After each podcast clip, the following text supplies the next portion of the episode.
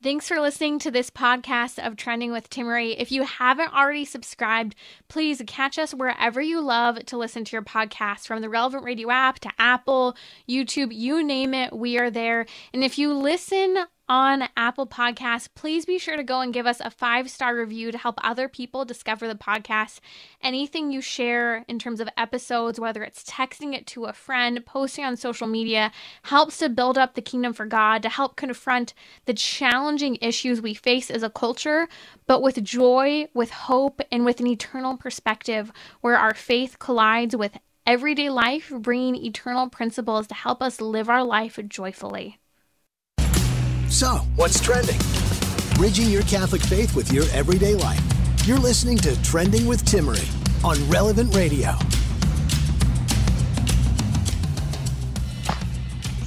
Wow, do we have a month ahead of us with the anticipation of the official ruling on the Supreme from the Supreme Court on Dobbs versus Jackson Women's Health determining the future of abortion. We already have very good understanding of where the decision will be going, with that majority opinion overturning Roe versus Wade leaked uh, and written by Justice Alito.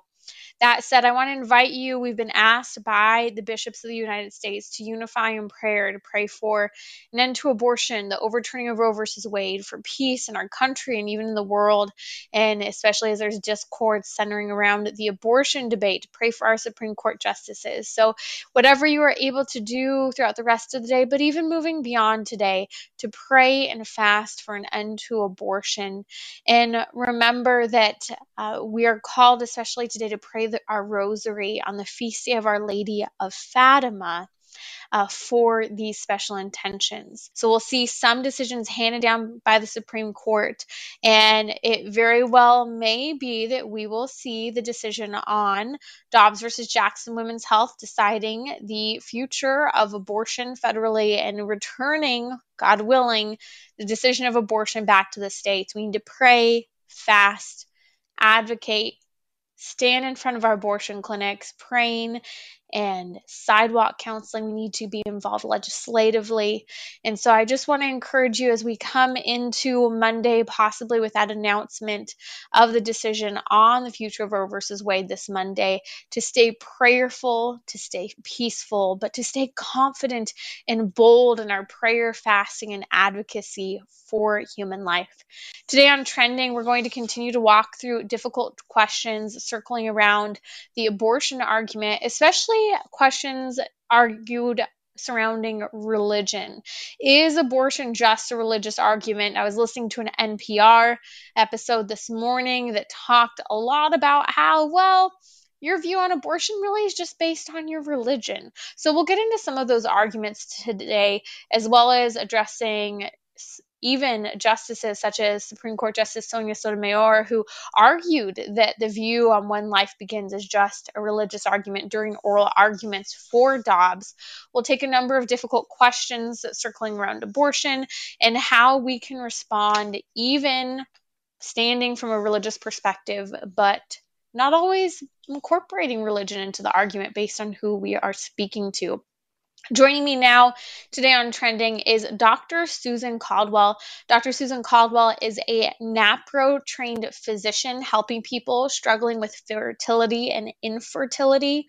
We will be happy to take your questions if you have a question on that front. NAPRO technology is the leading and the only uh, technology out there, medicine that is helping women treat underlying health causes related to their health as women, their cycle, and helping to uh, help women who are looking to have children, uh, who sometimes are otherwise told they never will. So, Dr. Susan Caldwell is a practicing physician of NAPRO technology, but she also has worked for a number of years as a physician in the crisis pregnancy centers, helping women who are facing crisis pregnancy, but also all of the mess that can come with a sexually permissive lifestyle from sexually transmitted diseases, STIs, and all of the kind of um, fallout that occurs for women in their body. She's even today on the front lines dealing with fertility and infertility, which is part of the crisis that women are experiencing as a result of abortion and a contraceptive culture. You can find her at drsusancaldwell.com. That's Dr. Susan Caldwell, C A L D W E L L.com. We'll post a link now in the podcast notes as well as on social media at Timmerie, T I M M E R I E. Dr. Caldwell, welcome to Trending. It's so good to have you back. And today we're taking a little bit of a shift in our conversation as I'd like to talk with you about your work on the front lines in the crisis pregnancy centers and the reality of the impact of abortion on women and their bodies today that you've seen firsthand. Yeah, Timmerie, glad to be back with you. What an important time we're in. Man, we really need to, you know, kind of focus on um, on women right now. They need our they need our support. They need our encouragement um, because you know there's just an attack, if you will, on women and her ability to uh, just be in touch with her body and in touch with the reality of, of what that holds. Um, yeah, so I, I've just been really observing and, and really c- coming a long way in my understanding of of, of abortion really um, i started out uh, you know a long time ago like in college you know, saying, "Oh yeah, that sounds good. Women should have a choice, right? Women should have a choice with their body. Sure, sure, that that makes sense." And so I remember that that train of thought that really wasn't well informed. Um, and then I myself, you know, use contraception, IVF, which is a highly abortive technology that's in vitro fertilization to kind of quote unquote fix an infertility problem. And so I get it. I get it. I see these women. I see their hearts. I see they're hurting. They're looking for answers. They're looking for like a fix for their problems, uh, but they deserve so much more. Um, and so I've come to just really see um, that, yeah, it's, it, it, we can't just look at it as simply as, man, we've got to stop abortion or we've got to you know get get it you know out of the out of the picture because the truth is we've got the the, the abortion pill we've got plan b and and so the problem of of the conflict uh, the war on women that we internalize and war within ourselves on our own bodies that's not going away when mm-hmm. Roe goes away. Mm-hmm. So we really have to have conversations about how can we be there for women and help them to be in touch with their bodies and not war against their bodies. But it's tough because they're in pain. Yeah. Mm-hmm. And they don't know where to go and they're hard to reach. You know, we're talking about how the trends we were seeing even in the crisis pregnancy centers, which are on the, the front lines of the abortion issue, helping women not just in choosing life for their children, but also when they don't choose life, helping to pick up the pieces of post abortion mm-hmm. syndrome. Um, or when they do choose life, there are a lot of things needed from mm-hmm. money, relationship counseling, you know, coming off of drugs, alcohol abuse, sexual abuse. There's so many different elements in the crisis pregnancy center centers journey alongside these women for years to come. One of the mm-hmm. crisis pregnancy centers I worked with in Southern California, uh, you and I were talking about this earlier, it's become harder and harder to reach women who are abortion minded because many young girls today are taking Plan B every time they engage in sexual intimacy mm. because they're using it as a failsafe. They're on contraception, but they know it's not always mm. successful. Mm. So they're using a contraceptive and also abortifacient. You're reminding us that Plan B, we've been talking all week about Plan B. I hope you listened to yesterday's podcast and others where we've discussed this topic, but it works in three ways one, to prevent ovulation, two, to prevent sperm and egg from ever meeting, and three, to kill the baby and prevent implantation if a new human life is indeed created. And so, this whole topic, what I bring this to uh, Dr. Caldwell is the fact that to even reach these women who are choosing to just put these bombs in their bodies of hormonal mm. contraceptives and abortifacients, it's difficult. And we're in a cultural tide where abortion contraception has become a norm. And mm. I think that, like you said, if if Roe versus Wade is indeed overturned and the topic of abortion goes back to the states and we see some states pro-life, some states pro-abortion, we're going to have to still work on the fallout over mm-hmm. the trend that we're seeing with women's health. Mm-hmm. And the question is, where do we go from here? How do we help yeah. this? Yeah. You know, women are, rec- they recognize the wounds. Um, they're smart. They're very smart. Uh, I uh, recently saw a headline um, from a, uh, a, a major um, newspaper online that said that it's it's a shame that more women don't have access to the um, the abortion pill because it's safer than Tylenol. Like that was the cap the caption. But women aren't that stupid, you know? And after I saw that caption, you know, I spoke to a woman who had an early miscarriage. Mm. Um, and, and the baby was quite you know, far not far along, but there was it was more than a period. And I, I, I said, Can you imagine? You know, and, and, she said it was such a trauma that she went mm-hmm. through her, her, miscarriage. And I've heard from women, you know, Abby Johnson's movie about the um the abortion Unplanned. pill. Yes. So uh, and so what I see is I see women who come in later like they come in to see me and it's so hard really honestly emotionally to deal with it but they they come in and they're like they're so wounded from mm-hmm. either the pill or IVF or abortions or um, any matter of like what what they've been given as health care mm-hmm. and they just recognize like this is not okay and i am i feel broken and i don't feel like there's any mm-hmm. hope that's yes. what they say yes. and the good news is you know every single time by the time they walk out of that visit they share with me wow like there is hope uh, like yes mm-hmm. yes mm-hmm. there is so much mm-hmm. hope but but we do need to know this this message of hope um, we do need to know that and we need to have people ready to walk with these women Absolutely. And when you talk about the fallout that women are experiencing from everything from IVF to hormonal contraception to abortion, mm-hmm. we're talking about anxiety, depression, the onset of autoimmune mm-hmm. disorders. We're talking mm-hmm. about, you know, self-hatred, suicidality, substance mm-hmm. abuse, and everything from drug, yes. alcohol, marijuana, all of it. And these are the pieces yeah. no one talks about Dr. Caldwell. This is the reality of what I saw, and I know you saw on the front lines inside the crisis pregnancy centers. Yeah. And it's a whole woman approach. It's not just the abortion um, choice or even the thought of having an abortion, it's everything that got this woman to this yeah. point in her life.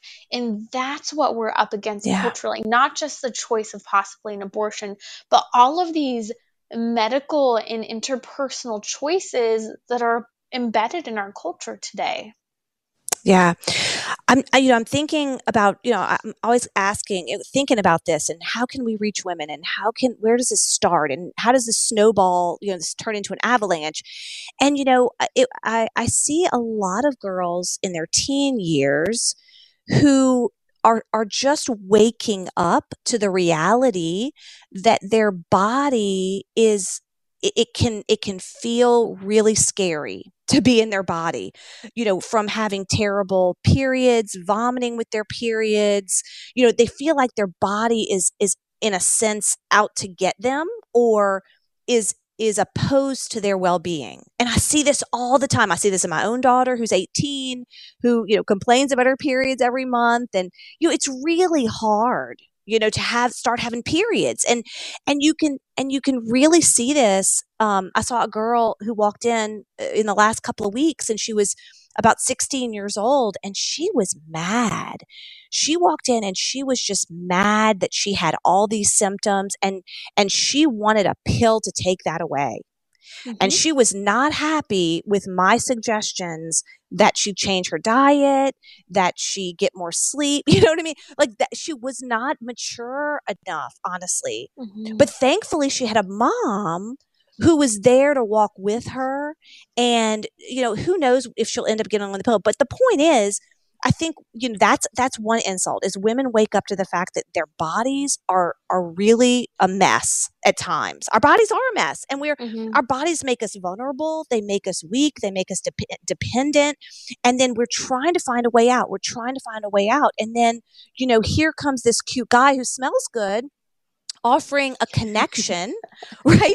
Offering this sense of like, oh, he gets me, he sees me, right? And so, um, again, so, okay, I'll take a pill or I'll take a plan B in order for me to get that connection and get that sense of, of, of whatever she she gets and then it's so this she's disconnected from her body she does she's in a sense her body is like um uh, not like it's not working with her it's against her mm-hmm. so so therefore you can see so easily that choice to get on the pill and that choice you know when the pill causes infertility well i don't want to deal with my body i don't want to mm-hmm. look at all the things that it's, it's going wrong it's hard to deal with that it's a lot of emotional immaturity and therefore like okay well let me just skip to the ivf and let me control control suppress control suppress control and then abortion's next right that when mm-hmm. i mean it's all the same right fruit of the same of the same tree, if you will. Yeah.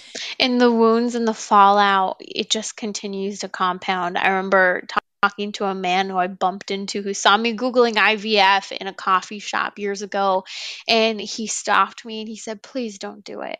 And I look at oh. him startled, and you know, this is a gentleman who's probably in his 60s, and years ago, he and his wife had attempted IVF as a solution to uh, infertility. They had three or four rounds unsuccessful, were never able to have children. Oof. His wife was left incapacitated. It was such an emotional, yeah. psychological letdown. She does not function today. She does not leave yeah. the house.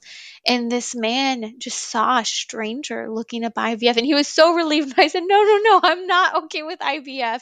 And he said, You tell mm those women it does mm not make them healthier or happier. And I mean, right. this is the real fallout. And, you know, everyone wants a magic pill to fix everything a pill to fix yes. infertility, a pill to fix, you know, the possibility of get of uh, having a baby when you have sex. And so this is the culture that we live in mm-hmm. where we mm-hmm. have to at the end of the day, tell the truth about medicine, about the body, the proper function of the body. But all of this leads back. And this is where we're going to touch a little later on the show about the connection of how people will claim that abortion is a religious argument. I'm sorry, science, psychology, medicine all tell the truth about the body. And at the end of the day, that truth points back to a creator who has yes. a plan for our bodies but also a plan for our souls. And at the end of the day, this is a body and a soul crisis we are facing. Yes. You're listening to Trending with Timmerie here on Relevant Radio. That's Dr. Susan Caldwell, a NAPRO physician. She's on the front lines uh, working with women with fertility, infertility, the fallout after years of contraception use, IVF, and abortion. And we will come back talking about how this crisis we are facing is a crisis of body and soul. You're listening to Trending with Timmerie. You can find Dr. Dr. Susan Caldwell, drsusancaldwell.com. We'll post a link now on Twitter, T I M M E R I E. If you have a question, numbers 1 888 914 9149. She's an infertility specialist. This is your opportunity to ask a question if you have one relating to fertility.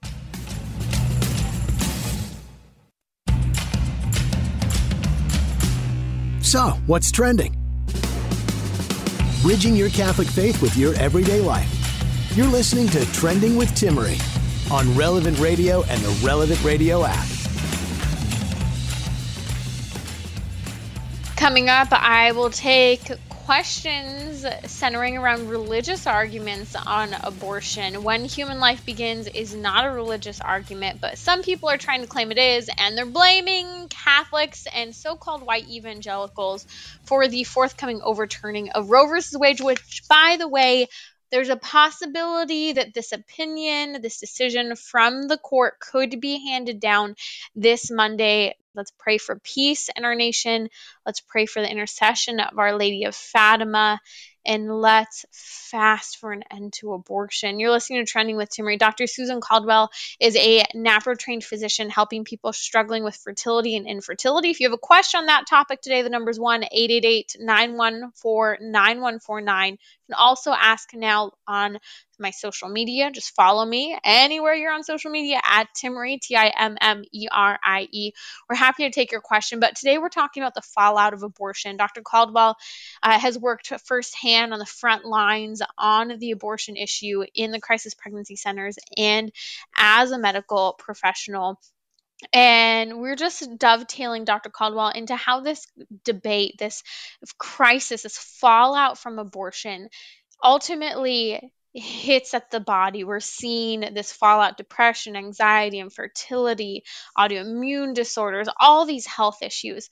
But at the end of the day, the truth of the impact of contraception and abortion points back to the fact that there's a purpose for the human body there's a creator who loves us, who loved us into being. And not only does he have a purpose for our bodies, but also for our souls. And this brings me, Dr. Caldwell, to the feast day today that we celebrate of Our Lady of Fatima. And something that has always stood out most profoundly is Our Lady of Fatima's message to the world when she said, more souls go to hell because of the sins of the flesh than for any other reason. And I believe this isn't only the sexual promiscuity of our culture, but what we're choosing to do in maiming and damaging our bodies today as women.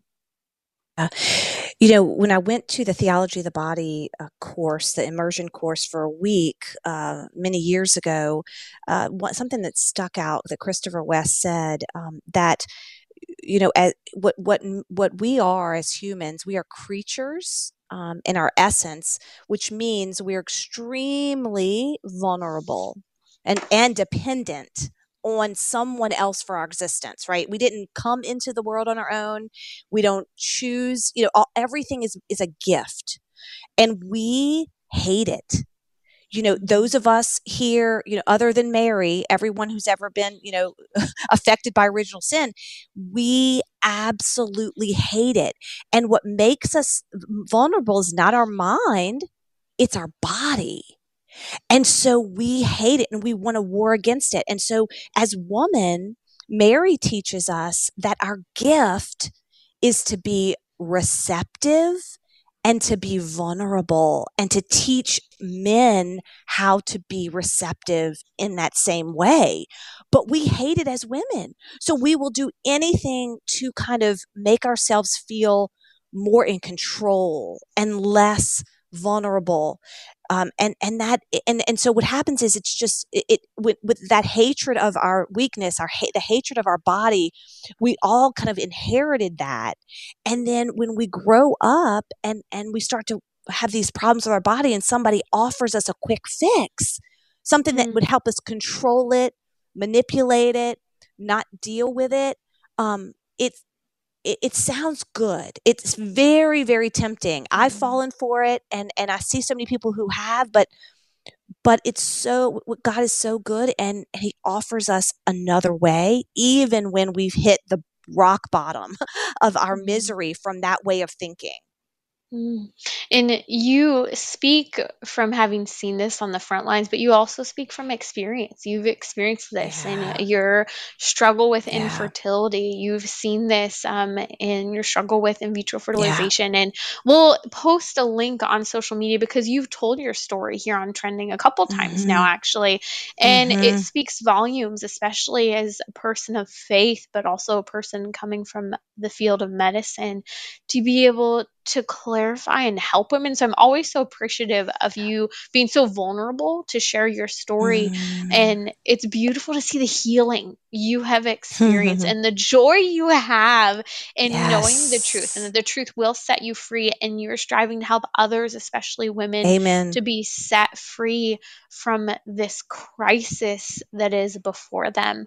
Dr. Caldwell, Amen. when we talk about solutions here, what are the solutions? How do we turn this around? And what are you seeing as the most effective, mm. even as a medical physician, when working with women who are in these crises? Yeah. So when I, you know, encounter these women who are raging against whatever their body has dealt them, whatever wounds, whatever pain, whatever suffering, um, the hardest thing to do, to be honest, is to sit there with them and listen to that. Because to be honest, there's a part of me that says, yeah, that's not fair that you have to vomit, you know, for two days every time you have a period. Yeah, that's not fair that, you know, you've been trying to get pregnant and you, you can't and you've had four miscarriages. I mean, there's a piece of me that says, oh, uh-uh, that's not right. That, that you have to deal with that. So, I think that, you know, kind of laughing, but like this, the work of Brene Brown teaching us how to deal with shame and, and vulner- with vulnerability. Like, I think more of us need to be comfortable with being uncomfortable so that because think about it when somebody comes to us a woman anybody who's suffering and doesn't like the situation they're in often that makes us feel uncomfortable mm-hmm. and we want to help them fix it so we get mm-hmm. it. I get why we do surrogacy and IVF and abortion. I mean, I get why there's so much, you know, uh, compa- maybe false compassion, but why people don't think this is a problem all these things because we do we're like oh yeah it's not fair it's not fair but mm-hmm. but we need to we just all we all need to understand why the church our mother says don't hurt yourself mm-hmm. not you know don't do these things because you, you you'll be in trouble with god but don't do these things because God loves you and he wants you to be whole and not broken. You know, he wants you to be mm-hmm. restored. So so uh, we need to understand these truths and we need to learn how to suffer. Mm-hmm. We need to mm-hmm. learn how to how to kind of be comfortable being uncomfortable so that when those people around us that are suffering and tempted to to take these off ramps, you know, these these quick ways out, you know, we can say to them, you know what? Like there's a, there are other ways and it's okay that you're mad and angry right now. It's okay. I'll, I'll be with you and we mm-hmm. can walk together. It, there's in media training for public relations for the PR work I've done that there's a motto uh, when addressing whether it's a crisis or just speaking up on a particular issue, and it's that you stand up, you speak up, and then you shut up. and I find that it is most effective in most cases. You know, you're called to stand, mm-hmm. maybe that's side by side with someone face to face, and you listen to them. And then mm-hmm. there's a mm-hmm. time to speak up, and then there's a time to just be quiet and listen again, to show by example and wait. And in yeah. those moments, and I know you see this as a physician, but also as a woman with the friends and family you encounter, there's mm-hmm. so many moments where I find myself in these crisis counseling situations or you know someone's confiding something and i'm saying dear lord come holy spirit mm-hmm. grant me the patience not to be angry yeah. grant me the patience to know what to say grant me the patience to listen yeah. but grant me the words to know how to respond because there are mm-hmm. sticky situations i don't know at mm-hmm. how to enter into this brokenness or this confusion or mm-hmm. lack of mm-hmm. logic. And mm-hmm. Dr. Caldwell makes me think as we're here in the midst of the feast day of Our Lady of Fatima, I think what 105 years later after the apparition. Mm-hmm. And I think of the letter that Sister Lucia wrote to Cardinal Caffarra, who was uh, the one commissioned to help in starting St. John Paul II's Institute uh, for Marriage and Family.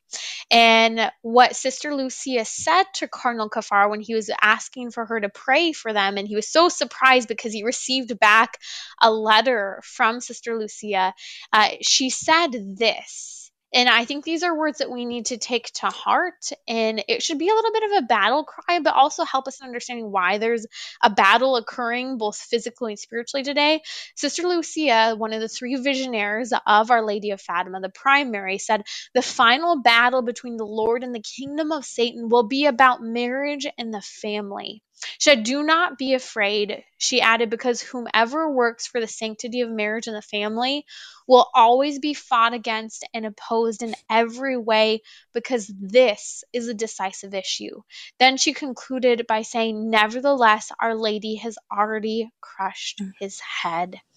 Mm. And Dr. Caldwell, this statement in the letter of the visionary Sister Lucia at Fatima, I think speaks volumes to the war we are seeing mm. raging right now around abortion and so many of yes. these issues. What do you take from these mm. words from the visionary from Fatima? Oh, wow.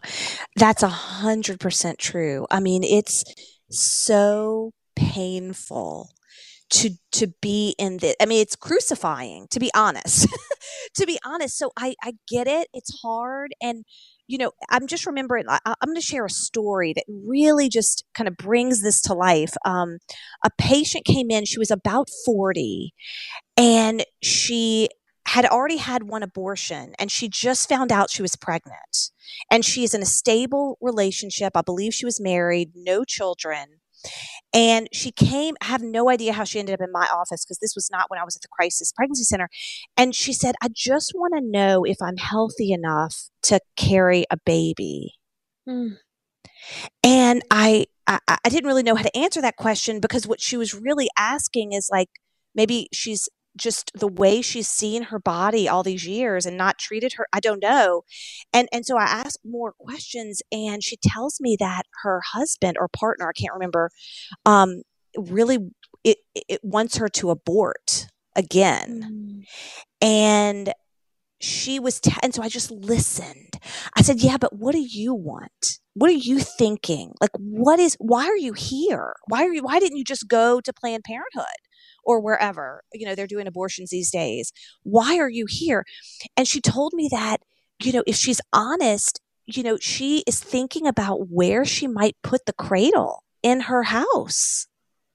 Mm-hmm. You know, and, mm. and and how, you know, she might really want this baby. You know, mm-hmm. and there it is right there. Mm-hmm. Right? Mm-hmm. Yes, and that is the heart of it. Women don't, at the end of the day, want to have an abortion. I had a woman reach out to me yesterday. You know, she is pro life, she's Catholic, she already has two children. She finds that she has colon cancer and it's spreading, it's spreading rapidly, and she's pregnant. And she wrote to me and she said, You know, would it be okay if I terminated so that I could receive care? And the answer was you know, and you know, we went back and forth. Eh, hang in there because you're a mom. Absolutely not. While it would be a heroic yeah. choice to forego receiving medical care, that would be a choice you could make. But you could also choose to receive medical care that could harm your child, although that was not the intended purpose and she knew she knew you know she she's catholic she's pro-life she was crying out already for the intercession of saint gianna. She knew but she needed to hear in a culture that is so pro-abortion that indeed it is wrong. It's not a choice. It's not an option. We can never right. place one life above the other. And so your story reminded me of that and you can pray for this woman uh, Maria, uh, because this is the reality. Women don't actually want to have abortions, but do they have the right people in right. their world, in their day to day, who can reach out and say and appeal to what is truly written on mm. the human mm. heart? Mm. Right. So, uh, you know, I listened and I listened, and really that's what they, yeah, I sent her to the, the beautiful counselors at our local uh, pregnancy center who I know, you know, the way they, they talk to these women in crisis is they do a lot of reflective listening. Mm-hmm. You know, they just kind of give these little prompts and they let the woman kind of look at her own heart into her own hopes and her own dreams and her own values and and eventually the prayer is that her choice would uh, line up with her dreams and her what's what God planted in her heart. You know her conscience that's the deepest most quiet voice of God you know that's there.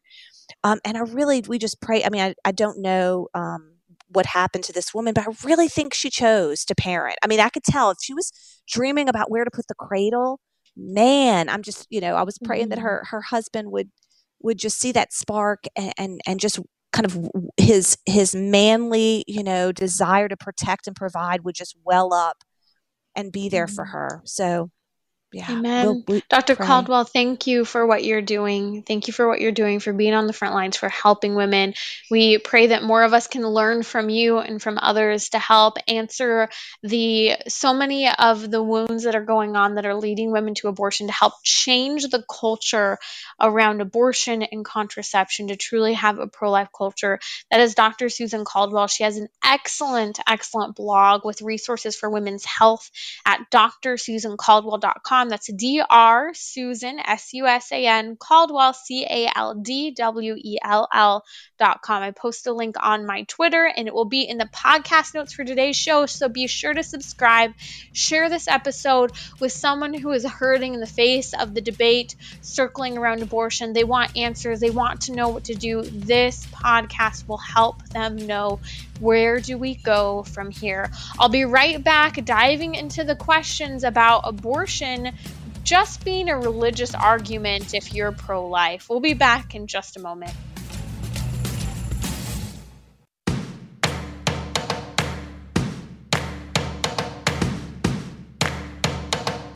We're talking about what you're thinking about. You're listening to Trending with Timmerie on Relevant Radio and the Relevant Radio app.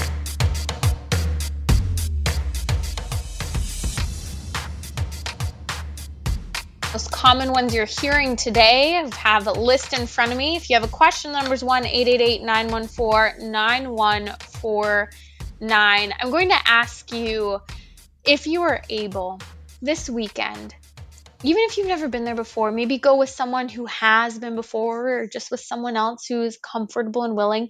Go and pray in front of your abortion clinic, especially on a Saturday morning when many abortions are being performed. And even if they aren't, go and pray in front of your abortion clinic. You have a public right to be there. You're peacefully praying. Uh, pray for these women, pray for these workers, uh, for conversion of heart and mind, and for them to choose life for their children. So, I want to talk about some of the arguments we're hearing right now. One of the biggest arguments I'm hearing, in fact, I was listening to an NPR podcast that the whole podcast was about how abortion question is a religious question at the end of the day. And when human life begins is ultimately a religious question.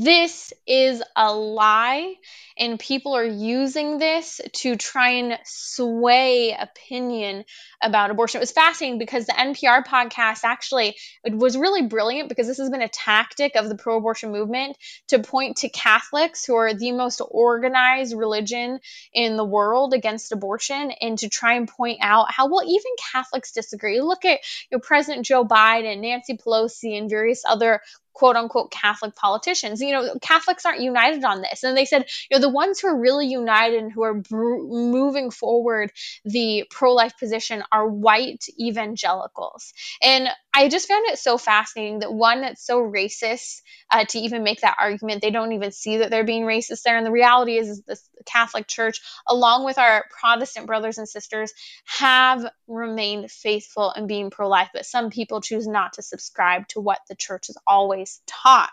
That said, Justice Sonia Sotomayor, even in the arguments uh, when she argued against the Mississippi Attorney General who was arguing the case on behalf of Dobbs versus Jackson Women's Health, she brought up and claimed that when human life begins is also just a religious argument. Okay, let's set the record st- straight. And I've been talking about this all week. I've been talking a lot about Plan B because people say Plan B is the solution along with contraception to ending abortion. Well, abortion and contraception can work in multiple ways. And one of the ways they can work, if they don't prevent sperm and egg from ever meeting, if they don't prevent ovulation from ever occurring, is they can actually prevent a baby from implanting in the mother's uterus. But people will say, but that isn't an abortion. Why? They claim that, and they've actually rewritten in many ways history and textbooks and a lot of research online because people aren't finding the truth. What happened is the American College of Obstetricians and Gynecologists lied. They lied and they started this lie back in the 60s and 70s. They rewrote their own definition and pushed through the medical community and the media to redefine the beginning of human life as that implantation. So they're trying to make it sound as if new human life doesn't begin until implantation in a woman's uterus. This just isn't true. New human life begins at the moment of conception, also at what we're referring to as fertilization. The moment of conception and the moment of fertilization are the same thing we are referring to. New human life begins outside of the uterus. There is no scientific basis for what the American College of Obstetricians and Gynecologists, known as ACOG, tried to redefine. It's not based on human embryology. Even the boxes, and I was saying this yesterday, the box for Plan B and the FDA approved writings acknowledging Plan B actually note in their verbiage that Ultimately, an abortion can occur by preventing a developing human being from implanting in the uterus. Because because con- not contraception, sorry, because conception and for also known as fertilization, we're talking about the same thing here, that occurs in the fallopian tube. So people, here's the deal, have been duped by the media and even some in the medical community because the American College of Obstetricians and Gynecologists, ACOG, lied, rewriting the definition of when human life begins. We've been duped into thinking that abortions aren't occurring through Plan B or contraception. Because the reality is, is that if the majority of women knew that contraception and Plan B cause an abortion, they would not be okay with that. The reality is, is that I've worked with medical professionals like Dr. Susan Caldwell and others who talk to women who aren't religious, who aren't pro-life necessarily, and they talk to them about how if you choose hormonal contraception, not only are you creating um, the capacity for human life not to begin, but you're basically making a house a hostile environment where a baby could die inside your body because of the hormonal makeup that would prevent a new human life life who, that's begun from continuing to develop. And so people have been duped into believing that when human life begins is a religious argument. It's not. When human life is grounded in science. I've been to embryology museums. I've talked to embryologists. I've studied embryology. I've seen and held in my arms tubes of babies in their earliest stages of development. I even fought for my own baby girl before we even knew she was a girl. And when we were told she that we might have a tubal ectopic pregnancy because she was having a hard time getting out of the fallopian tube and implanting in my uterus where she would grow and develop. We waited and we and we waited until we saw that image of the ultrasound confirming that baby girl indeed was implanted in the uterus in that safe place to continue to develop and grow. We fought for her life when she was in that earliest stage of human life. But let's take on this religious argument because while when human life begins is not a religious argument, beliefs on abortion, some people try to say, are strictly based on religion. Now, while your belief on abortion can be formed by your religious belief, that doesn't mean you need to use religion to argue for or against abortion. Here's the deal knowing that reproductive technologies are bad for women means that you're educated and not necessarily religious. And I'm actually grouping everything in here because I do think it's important we're not afraid to talk about contraception, abortion, IVF, the whole shebang all at once. Because the reality is is that they are all harming women and possibly killing babies. And I'm going to make that very clear. Knowing that reproductive technologies are bad for women means you're educated and not necessarily religious. I know plenty of people who don't even believe in God who agree with that statement. I believe reproductive technologies hurt women and kill babies. But what I know is that reproductive technologies do actually damage women's bodies and minds and also kill a baby because that's scientific fact advocating against hurting women and killing babies is not a religious argument. Now, my Catholic religion, our shared Catholic religion, is certainly human centered.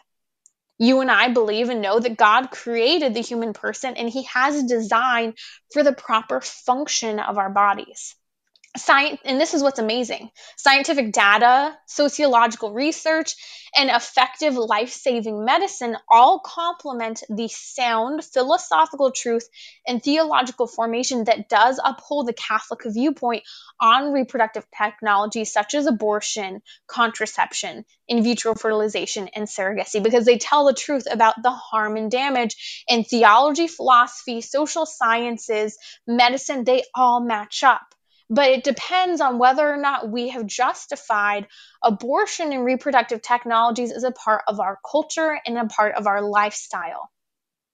But I don't have to have faith or use my faith, and nor do you, to explain these things are bad for women and, bod- and babies. God created science. And no matter whether you bring God up in your arguments or not, here's the problem that people have and why they always try to blame religion. Because at the end of the day, all of this points back to the fact that He created the human person, God created nature, God Himself is truth. And I'm sorry that the truth of the created world points back to the one who made it all. That's the reality. And so when people try to say that your belief is just a religious argument, there is merit to that. However, we don't have to bring religion into an argument if someone is not ready for it. And at the end of the day, it's all going to point them back to God. I have seen so many people who have been pro abortion who have converted to the pro life position. And guess what? They converted to Catholicism. I have had friends, who, tons of Protestant friends, who are pro life, and the more they study and they think about the life issue, guess what? They convert to Catholicism. Because when you follow the science, when you follow the sociological data, God created the human person with a purpose. And when we function in ways that don't work with that purpose, we have a fallout. And that's what Dr. Susan Caldwell and I have been talking about here on Trending. I was thinking about this earlier today because in this ACOG, American College of, Gyne- of Obstetrician and Gynecologists, rewriting when human life begins, which is totally wrong and unacceptable. It just made me think about how, you know, medicine, physicians have justified doing harm to women's bodies and lying to women about their bodies. And we need to take a slogan. And a couple of the nonprofits I'm working with, I was telling them about this this um, phrase this weekend, where we need to say, "Do no harm." We need to have these big signs that say, do no harm. I believe in medicine that will do no harm to both the woman and the baby. This argument isn't reducible to just a religious belief. It's truth, it's compassion, it's real, it's feminism. It, that is the argument. Now, let's take one more religious argument because I do think this is another fascinating one.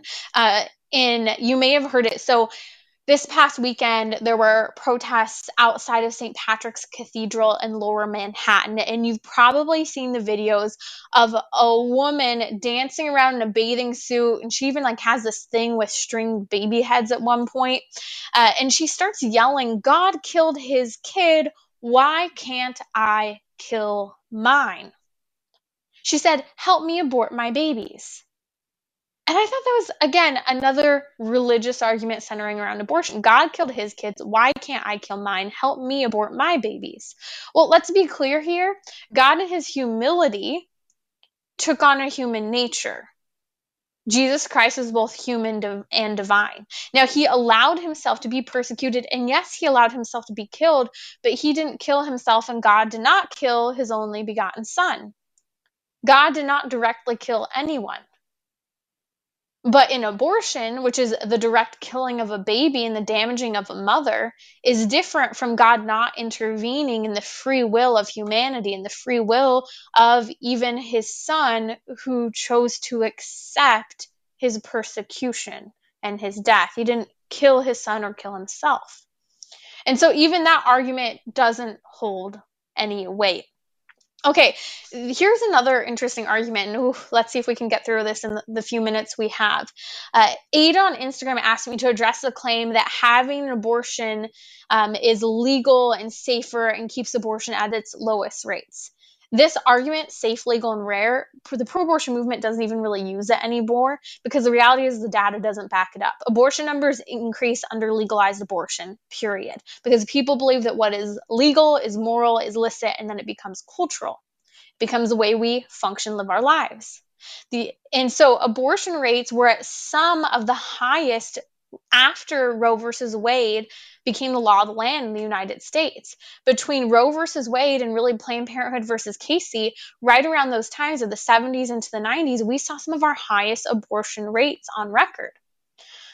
Well, why? Because what was viewed as legal, people thought was moral, and it increased the abortion numbers. And the reality is, is that abortion being legal does not make abortion safer. The perfect example of this is a Supreme Court case in 2016 of Whole Women's Health versus Hellerstedt, where the majority of abortion clinics in the state of Texas were going to close because they weren't meeting basic medical standards for medical standards of care, such as being able to fit a, fit a gurney through the hallways in the event to need to transport a woman, having admitting privileges at a hospital within 30 miles so that if something went wrong, you quickly could cooperate with a hospital to transfer a woman within 30 miles. And so all of this, I think, brings us to the reality that this safe, legal, and rare argument they don't believe in because it was the pro abortion movement, Planned Parenthood, NARAL, and all those groups who fought to make sure that those basic medical standards in Texas were not upheld because they wanted absolute access to abortion. And they didn't care about having good, healthy medicine and protocols in place to keep an environment clean, safe, and ready for emergencies if a woman needs to transfer. You're listening to Trending with Timmerie. We will continue to take some of the tough and common arguments circling around abortion, pray and fast for an end to abortion, and please pray the rosary with Father Rocky now coming up the Family Rosary across America for an end to abortion, our Supreme Court justices, and the outcome of this abortion Supreme Court case. I'll be back on Monday.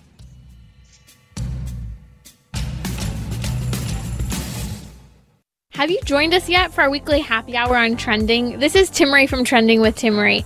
Mondays, we discuss everything from happiness, although it's fleeting, to joy, which is rooted in God.